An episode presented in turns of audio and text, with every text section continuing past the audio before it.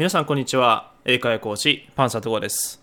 今回はですね第70回新年の抱負は何ですか？を英語で何という？というタイトルで、えー、お話ししていきたいと思います。でついに2020年をね、えー、迎えました。明けましておめでとうございます。まああの新年からねすでに6日7日ぐらい経ってるんですけれども、えーまあ、今日が2020年初の、えー、3秒英会話ポッドキャストになります。で、まずですね、えー、新年の方法なんですが、これを英語にすると、What's your New Year's resolution?What's your New Year's resolution? というふうに、えー、表現します。で、えー、これに対する答え方なんですけれども、あの最初の方は、My resolution is to my resolution is to というふうに、えー、表現していきます。で、to 以下は、あの、動詞の原型を持ってきていただいて、そこから自分の、えー、新年の抱負ですね。これを表現していくことになります。例えばですね、えー、私の抱負は、うん、毎日英語を勉強することです。であれば、My resolution is to study English every day. My resolution is to study English every day というふうに表現していきます。で、まあ今回ちょっとこれがですね、えー、一つ目なんですけども、他ちょっといろいろ例文をちょっと見ていきましょう。例えば、体を鍛えるであれば、My resolution is to get in shape. My resolution is to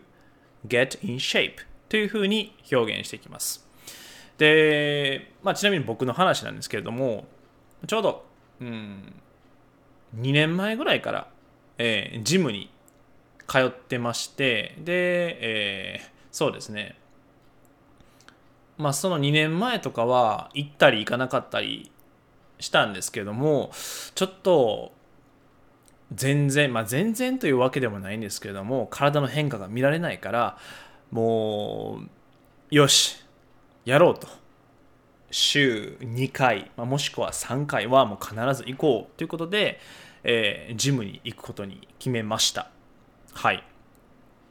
でやっぱり体鍛えてるとまあめちゃくちゃムキムキになりたいっていうわけではないんですけれどもちょっとやっぱり締まった体を目指したいですしでやっぱり筋トレしてない時よりしてる時の方がやっぱり調子いいんですよね。まあ、気持ちの面でも体力面でもすごく調子が良くなってきてますので、ムキムキには多分ならなくてはね、えー、ならなくてもいいとは思うんですけども、まあ、体を鍛えるはぜひですね、ちょっと、まあ、もし、えー、興味があればやっていただければなと思います。で、次で、続いて2つ目。えー、集中力を高めてメンタルを強くする。これはですね、My resolution is to improve my concentration and mental skills. My resolution is to improve my concentration and mental skills というふうに表現します。で、続いて、ストレスを減らす。これはですね、えー、My resolution is to reduce stress. My resolution is to reduce stress. というふうに表現します。で、ちなみになんですけど、なんかストレスって聞いたら、あの結構ネガティブなイメージが、まあ大きいと思います。なんですけれども、ストレスは敵じゃなくて味方にしていただいて、で、えー、なおかつストレスってやっぱり必要な時ってやっぱりあると思います。もしストレスがもう完全にない状態だと、何でしょう？伸びに伸びきったゴムみたいな。ね。えー、もう本当にだらーんとした状態にはなると思います。なので、まあ、個人的にはその適度なストレスは必要だと思います。でおそらく、まあ、多くの方はストレスを感じすぎているとかストレス型の状態に、まあ、なっているから、まあ、まあ、ストレスはまあ、ちょっと悪いものだというふうにま捉えがちだとは思うんですけども、まあ、完全になくしてしまうと、まあ、伸びきったゴム状態にはなると思いますのでやっぱり適度な、まあ、ストレスは必要かなというふうに思っています。はい、で、えー、続きまして、えー、タバコをやめる。例えば、えー、My resolution is to give up cigarettes とか、えー、My resolution is to quit smoking というふうに表現します。で、えー、最後、もっと本を読むであれば、My resolution is to read more. My resolution is to read more というふうに表現していきます。はい。まあ、これが、えー、ちょっと例文で、えー、表現しましたあものになります。で、えー、ちなみになんですけど、あの皆さんどうでしょう？まあ、全員が全員じゃないとは思うんですけども新年の抱負を立ててなおかつ覚えていらっしゃいますでしょうか？そして、えー、達成されましたでしょうか？何でしょう？うんまあ僕も過去を振り返ると、まあ、覚えてないなっていうのもありますしなおかつ、うん、多分達成してないだろうなっていうふうに、えー、思ってます。うん。でまあ、実際ほとんどの場合達成していないのがあもう8割9割だと思うんですけれどもなんで達成しなかったんだろう？じゃあどうやって達成したらいいんだろうっていうふうに、まあ、今回の2019年末から2020年頭、まあ、結構考えてました。で、えー、新年の方法達成する方法これちょっと、えー、ちょっとだけお話できればなと思います。で、えー、多分何人かの方はご存知かと思うんですけれどもスマートの法則というのがあります。スマートの法則。でこれはですねえー、ちょっとある単語の、まあ、頭の文字ですね、えー、を取ったもので specific, measurable, achievable, relevant, time bound というふうな、えー、言葉が並んでいます、えー、もう一度言うと specific, measurable, achievable, relevant, time bound となります。でまず specific これはですね、えー、具体性というふうになります次に measurable は軽量性。achievable は達成可能性ですね。で、relevant 関連性。で、えー、最後が、えー、time bound これ期限になります。で、あの、この法則にあの当てはめて目標を立てると、まあ結構な確率で目標は達成しやすくなります。でなぜ目標が達成できないのかというとこのスマートの法則を取り入れていないっていうのが結構大きなところかなと思います例えば、うんまあ、分かりやすく言うと痩せるとか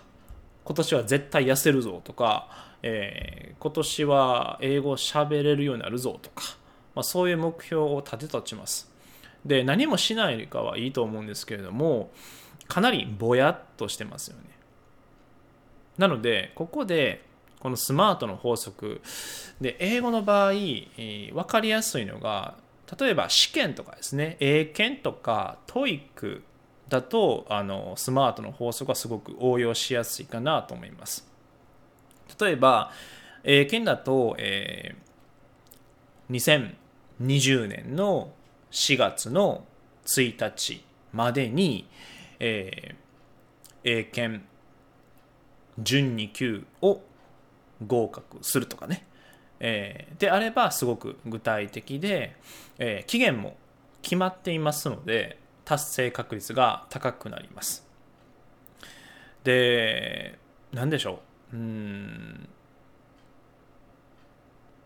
やっぱり英語の場合って目標が多分立てづらい分野かなっていうふうに思います。なのでなおさらあの今回このスマートの法則を使って数字をですね、えー、入れていただいて具体的になおかつうこのスペシフィック、メジャラブ、アチーバブのこの真ん中ですね、この達成、まあ、その可能性、その期限までに達成できるかどうかとかその達成のその可能性が感じられるかどうかっていうのがすごく、ま、大事かなっていうふうに思います。なのであまりにもかけ離れた目標だとやる気も起こらないと思います。のであればあともうちょっとその背を伸ばせば背伸びすれば達成できるかなできないかなぐらいのやつが一番モチベーションが上がると思いますので、えそれもぜひ参考にしていただければなと思いますはいで、えー、あと個人的にやっぱり大事だなっていうのがその目標を毎日眺めるということです。まあこれ僕の過去の失敗談なんですけれども例えば新年の抱負を、まあ、目標とかですね立てました。で立てたのはいいんですけれどもその書いたことに満足してあと一切見返さないとかそういうのが何回も何十回もありました。で振り返ってみれば全然達成できていませんでした。でこれはもうねえーまあ、少しちょっと考えていただくとお分かりの通り全然頭の中に意識できていなかった。というのがやっぱり大きいと思います。なので例えばスマホの壁紙であったりとか手帳とかいつも自分がいる、まあ、部屋とかですね部屋の壁とかにその目標を、えー、貼り付けるとかでやっぱりその辺りは何回も見ないと、えー、潜在意識までに、うん、届かないと思いますし何回も見ないと日々の生活の行動も、えー、変わっていかないかなっていうふうに思います。なのでですね、えーまあ、今回お伝えしました、えー、スマートの法則ですね、えー、もう一度お伝えすると specific, measurable, achievable, relevant, time bound はい。日本語にすると具体性、軽量性で達成可能性、関連性、期限これを決めていただいてで、えー、最後もう一個はその書いた目標を毎日眺める。できれば、えー、回数多くですね、えー、1日例えば朝起きた時とかお昼休みの時間とか夜寝る前とかちょっとした隙間時間に眺める。でそれを何回もやってるとあそういえば目標こういうふうに立てたんだったっていうふうにもかなり意識できるようになりますので、えー、まあ、今回僕が、えー、お伝えしましたことをちょっと参考にしていただいてぜひですねこの2020年こそは絶対、目標を達成してやるんだという気持ちでですね、えまあ、少しずつでも大丈夫ですので、前に進んでいただければなというふうに思います。それでは、えー、今回の3秒英会話ポッドキャスト以上になります。それでですね、まだ、あのチャンネル登録